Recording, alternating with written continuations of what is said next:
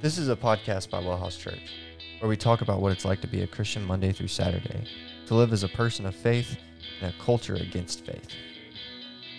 What was it that we said we were going to call our listeners for this? I don't know, but I went back and I didn't like it. No, okay. Well, whatever. If you got ideas, let us know. Um, what's going on, y'all? Yeah, much better way. Um, yeah, how's it going? Going, going okay, going okay. Semester's about to start um, yep. on Tuesday for for both of us. Yep, um, yep. It's, it's exciting and also nerve-wracking. Um, yeah, I'm pretty excited about my my semester. I've got some good some good classes. Yeah, you as a three would be excited about more work. Me as a six, I'm like, oh my gosh, can I handle all of this work? Yeah, um, I I'm a bit worried about how to to handle it all because. Not because I can't handle the workload. I can handle the workload, but um, I'm just working on some things personally within me um, to try to not work so much. Good for you. Because I feel like um, just being real, I, th- I think my family has suffered because of how much I work. And my wife has put up with a whole lot from me because of how much I work. And um, I just need to find, I need to find better balance, even though I can work at that rate and it's okay for me. Maybe it's not okay for my family unit as a whole. So I'm worried about how do I fit all the work into the amount of days I'm only trying to work within now. Yeah. And that's the hard part because, you know, I could, I could work, you know, four twelves, and it might still not be enough. Right. Um, so yeah, trying to figure that piece out is that's that's the crazy part. That's the that's the hard part for me right now. Yeah, no, I, I totally get that, and um, I can easily overwork myself, and if I start overworking myself, I move to an unhealthy three. Right. That's yeah. my disintegration, and so I have to find time for self care. Yeah, and. I neglect self-care a lot because my workload becomes so much. Yeah. Um. But anyways, so we've been talking about deconstruction. You've heard yep. Adam Chaney's story from Elijah Rising. Yep. You've heard my story. Yep. And last week you heard Cullen's story. Yep. Um. So now we're just kind of wrapping this up, um, and, and we're just going to talk about deconstruction in general. Yeah, so I want to... I do want to go ahead and put out there um, because I know a lot of people are being driven crazy um, that we haven't talked about it. But deconstruction actually arises from a guy named John Caputo. Oh, yeah. And he's a philosopher turned theologian that comes up. Deconstruction is a postmodernist uh, theological methodology. And that's, that's a very um, rudimentary definition of it. Deconstruction basically is the idea that anything that can be constructed can be deconstructed, not for the purpose of taking a wrecking ball to it, but in order to see new things within it. Yeah. So it would be like... It'd be like restoring a house. Well, yeah. So it'd be like you built a house, and when you built the house, the people that were directly behind you owned this land, and it was woods. And so it was unsightly to look at. Like it was just a mangle of mess. You know, it had old barns. Like it just wasn't nice to look at. And so you didn't put any windows on that, that wall. Mm-hmm. But then they come in and tear it down. And because of zoning, they can't build anything there. But just beyond, there's a beautiful body of water mm-hmm. that now you can see. Well, deconstruction wouldn't be, let me tear my whole house down. Right. Deconstruction would be, hey, let me open up pieces of this wall so I can see that lake. Yeah, let's let's put a window here. Yeah, Or a yeah. door to a back porch or, or whatever. Yeah, um, and, uh, my professor, uh, Roger Olson at Truett Seminary, wrote a book called um, The Journey of Modern Theology, From Reconstruction to Deconstruction. And it's a monstrosity. It's, it's like it's seven hundred... Huge. Pages. Yeah, if you're not watching this on YouTube, that book yeah. is huge. It, it's pretty massive. Um, but in the deconstruction section on John Caputo, He says, deconstruction is not a thing or even a technique. It is an event.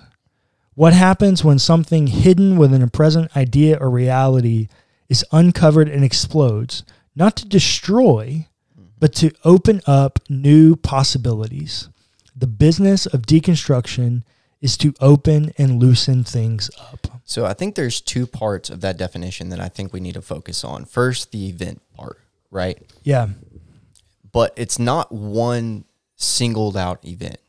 It's it's not it's not a momentary event. It's no. not something that happens in a singular moment. It's not something that happens when you turn sixteen through the time that you're twenty-one. Right. Right. It, it's something that happens kind of on and off in in bits and pieces. Sometimes you take a little bit of a break, yep. but then you come back and you're like, oh, well, there's this new idea that I need to find space for. And maybe I need to deconstruct something else to make room for this idea, yeah. to make it work in my theology.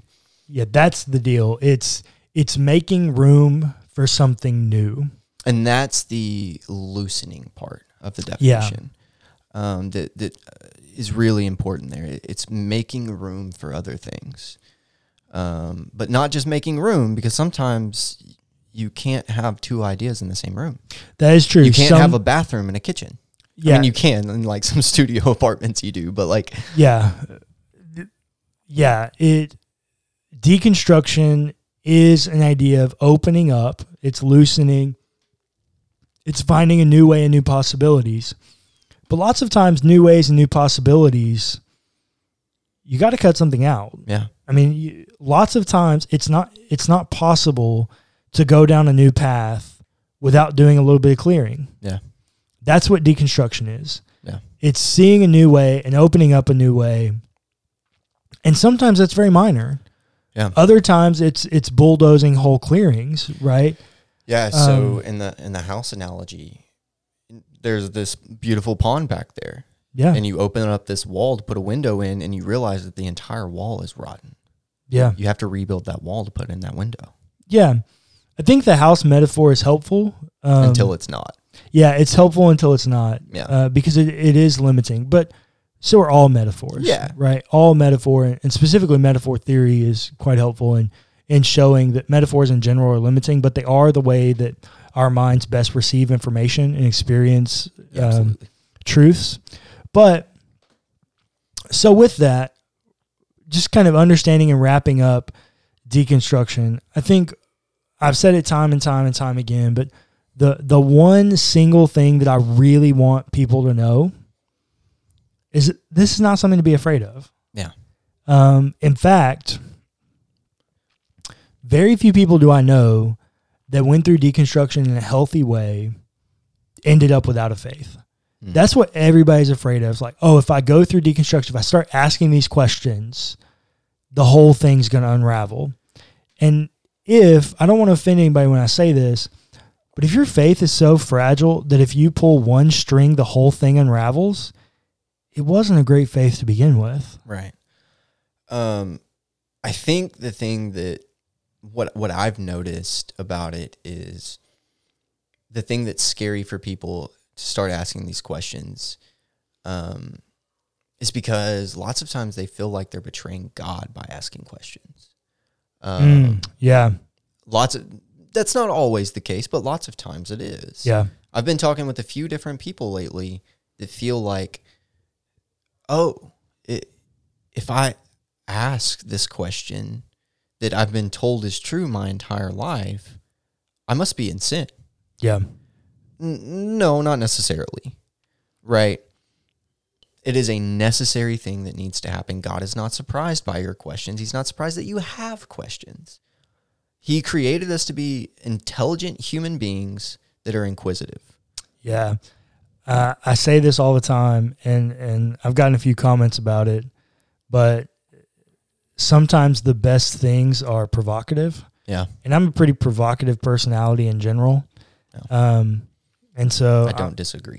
I'm not gonna, with the you, that you're a provocative person, but some of the, the things in life are provocative. Yeah, right? The things that you remember are provocative, right? They provoke something within you. Think about when you.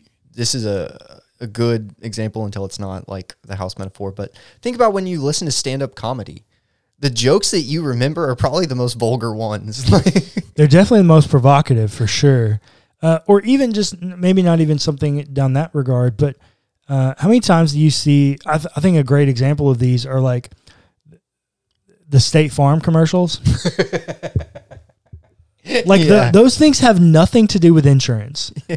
but like the scenes are so provocative that I'm just like, like when, like when they're sitting there, when Jake from State Farm's eating honey with the beekeeper, yeah. they're eating honeycomb. Like, that's so outlandish. Like, that's provocative, and I remember or, that. Or remember the commercial um, when the wife walks down the stairs and the husband's on the phone with Jake from State Farm, and she thinks, like, he's having an affair? Oh, yeah, yeah, yeah. yeah like, what are you wearing, Jake from State Farm? Khakis. Yeah. yeah. The, the provocative nature of it is what makes it memorable. And...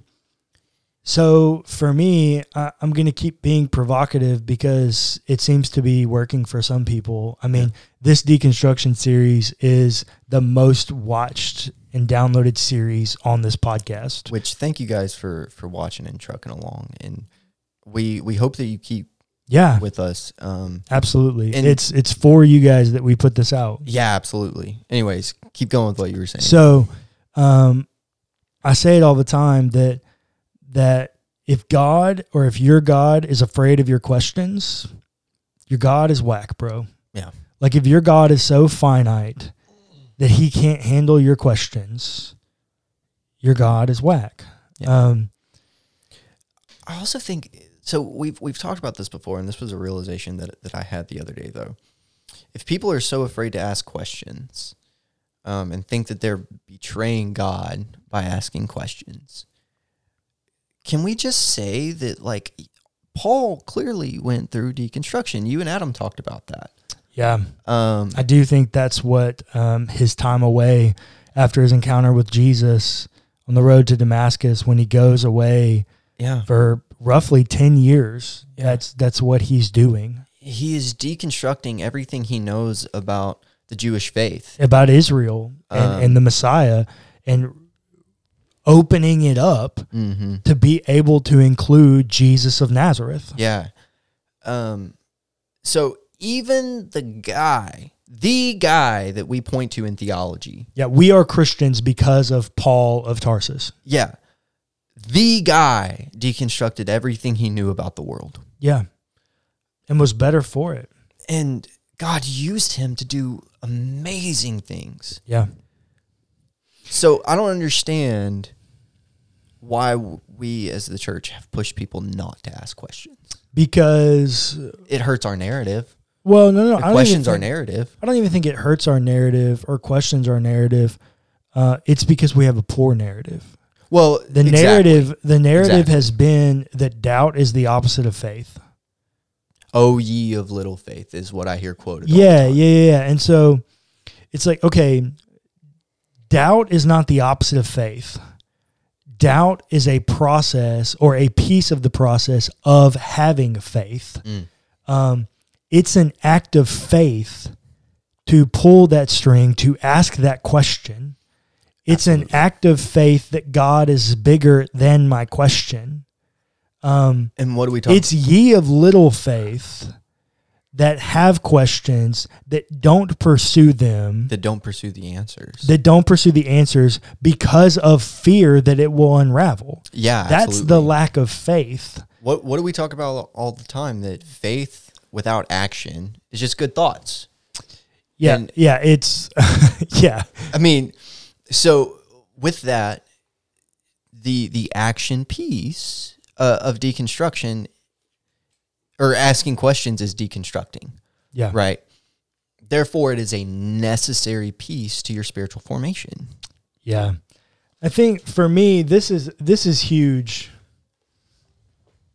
Excuse me, because we've got to get rid of the narrative that doubt is the opposite of faith. Yeah, absolutely. Um, that is detrimental, because here's the deal.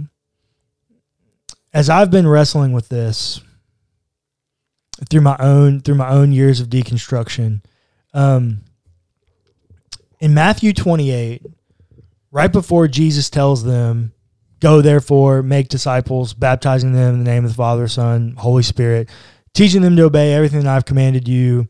And remember, I'm I'm with you always to the end of the age. Like we we love to spout that. That's where we get our missions calls from. Like like that's that's a tried and true verse of the Christian faith. Yeah. But if we were better readers of our Bible, we would see that there's more to that story. Yeah. Right before that, so that begins in verse eighteen. In verse sixteen, this is Matthew twenty-eight, verse sixteen, reading from the N R S V. Now the eleven disciples, this is after Judas has committed suicide, went to Galilee, the region of Jesus' hometown, to the mountain to which Jesus had directed them. Remember, in the Gospel of Matthew, everything important happens on a mountain. If you see a mountain, pay attention. Verse seventeen, when they saw him, they worshiped him. An act of faith. Worship is an act of faith. People of faith worship the God of their faith. Amen. When they saw him, they worshiped him, but some doubted. And Jesus came and said to them, all authority in heaven and on earth has been given to me. Go therefore, make disciples, baptizing them, yada, yada, yada. Yeah. Worshiping is an act of faith. Yeah. And yet, right there in Scripture, it tells us that even though they worshiped, some, a Had portion that. of the worshipers were doubting. Yeah. Present tense. Mm-hmm. Doubting in that moment. Doubt is not the opposite of faith. Doubt is a piece of strengthening your faith. I was talking to somebody earlier this week, or I guess last week now, but, um, and they were talking about how so many times they listen to people smarter than them, mm. um, and and tell them how to.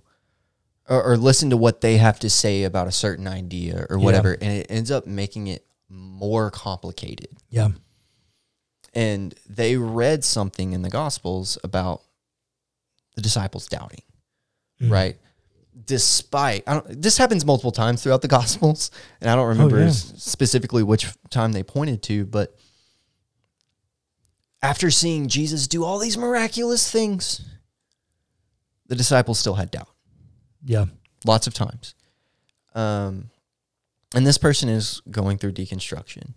But they came to a point where they realized that lots of times listening to people smarter than me isn't always the way to go. Yeah. Sometimes it's just sitting with your thoughts and sometimes going back to the basics. Yeah. Sometimes it's just starting with reading the Gospels. Yeah. Sometimes it's just starting with the character of Jesus and who Jesus is and was, right? Yeah. Well, and I think another piece of this is, to your point, if we would go back and read the Gospels, read the narratives, we would see that Thomas mm. is a pretty integral part of Jesus' ministries throughout the Gospels. Yeah. And yet what's he's known, what is he known for? Doubting Thomas. He's he's called his entire piece of participation in the narrative and the story is tarnished because of one time he when doubt. he doubts the resurrection. Which, might I mind you, we would all probably do that. Not an easy thing to to to take and internalize and believe without proof. Yeah. All the other ones got the proof. Yeah, yeah, yeah. And remember, Thomas, what does he say? I won't believe until I can put my hand in his side mm. and touch the wounds in his hands. Yeah. So when Jesus comes up, he says, why do you doubt? Right here, bro. Go ahead, touch me. And so Thomas's entire participation in the narrative and work of Jesus' ministry is tarnished, ruined, dissipated because of Thomas's singular moment of doubt. But what did Jesus do? Oh, he restores him. He reaffirmed his yeah, faith. Absolutely. But once again, most of the time, we're not good readers of our Bible. Right.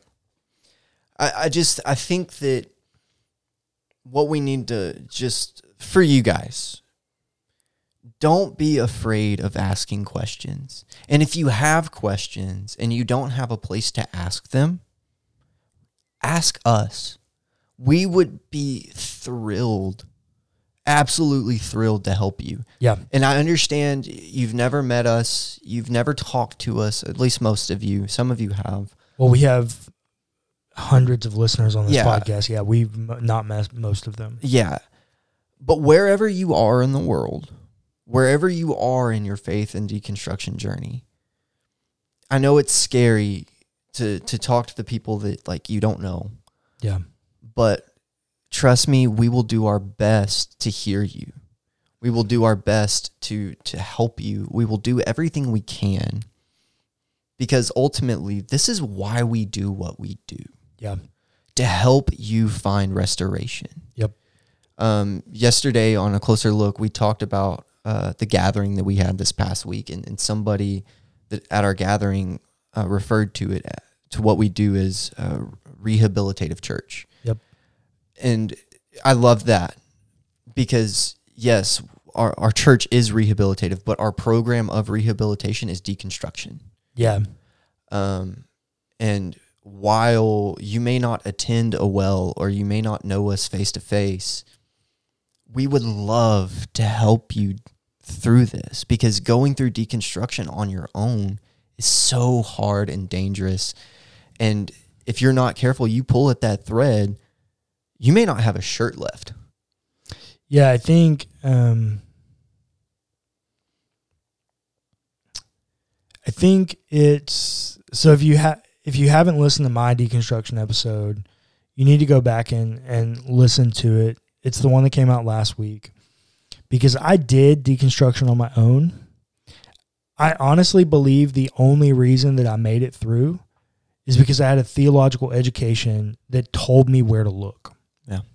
If you don't have that, it is unlikely that you're going to make it out on the right side of this thing, because if, like we talked about with my friend Adam, we've all been given or handed our faith. Yeah. And that's one vein, that's one strain of faith expression.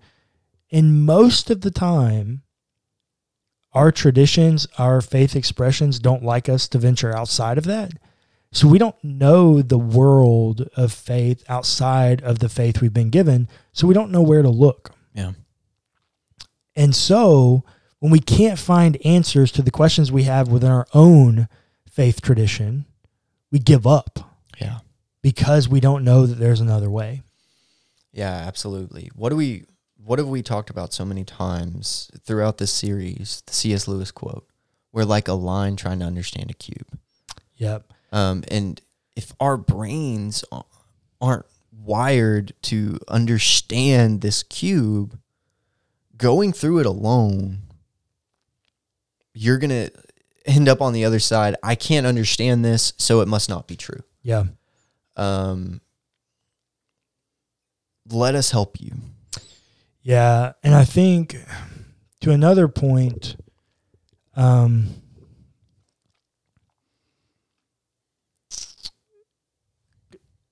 deconstruction is um, a difficult journey just in general. So going through it alone, it can be quite scary. It can be quite difficult. Um And and there's a better way forward. There's a better path forward to go through deconstruction. But that better path, and this this is what I want all of our listeners to know, is, is that better path leads to healing. That better path leads to wholeness. That better path leads to life-giving faith. Um, that's why you're deconstructing, is because your faith was no longer those things for you. And odds are, if you tried to go through deconstruction in your existing tradition, they may have participated in the hurt rather than leading you to the wholeness. Um, And what we at Wellhouse want to be is we want to be that place for you to receive healing and wholeness and life-giving faith with Jesus. And so we want you to connect with us. We want you to reach out to us. I'll have links in the description for ways that you can connect with us and join our mailing, email newsletters, and and join our, our connections. And um, hopefully we can connect you to a gathering of uh, of one of our well gatherings, or if you're in an area where we don't have one, we can help you start one, um, those types of things. So please reach out to us. Know that our heart for you in your deconstruction journey is to yield three things. And this is why it's our process. For a long time, the church has participated in making disciples and trying to sanctify people. And those are good things, but they came at a cost of healing and wholeness and life-giving faith. And that's what I want you to experience, is healing, wholeness, and life-giving faith. And seriously, let us know if you're if you want to be a part of a deconstruction group, um, because we want um, you to have a space with other people going through what you're going through. Um, that makes every situation in life, no matter what it is, easier because you have other people in it with you. Um, people that you can bounce ideas off of, that you can talk to, that you can just say, I am struggling. You can scream, you can cry, whatever. You can be in this safe space because everybody in this space understands. Yeah, uh, a space that you can, honestly, you can just kind of gripe. Yeah, if that's what you wanted, if that's what you I need mean, to do. There are so many people that have been through deconstruction because of clergy abuse or exclusionism in the church or prejudice or biases or um, holier yeah. than thou. Yeah, for for whatever reason, judgment, that they just need a place to vent. They need a place to gripe. Um, and you know what? It may hurt some people's feelings, but that's part of deconstruction. Yeah. Um, naming the problem is part of deconstructing to get a better view. Yeah. Um, great, great example. Um, last week on A Closer Look, we talked about the riots, and we clearly made a lot of people angry. We at least made one person angry. Um, because we lost some subscribers, um, and views went down. Um, and you know what? Okay. I can't apologize um, for upsetting someone when I call a spade a spade. When I call that action evil, I'm not going to apologize that someone disagreed with me. No. Um, because I feel very strongly that God was not in that at any level. And the reason for me bringing that up is to let you know that if you're angry with where the church is, if you're angry with where our country is, if you're in America, um, then yeah, we're probably right there with you. Or we have been there. Or have been there. Um, you don't you don't get to a place where you can be so comfortable in speaking the way that I do without having been frustrated with the church at large. And something I was talking to a friend of mine about um, is, so I do consider myself a patriot. Um, I own things with American flags on it and, yeah. and, and everything. And this friend of mine looked at me and said, you know, dude, you, you might want to rethink having that hanging up. And I'm like, why? Nope. Why?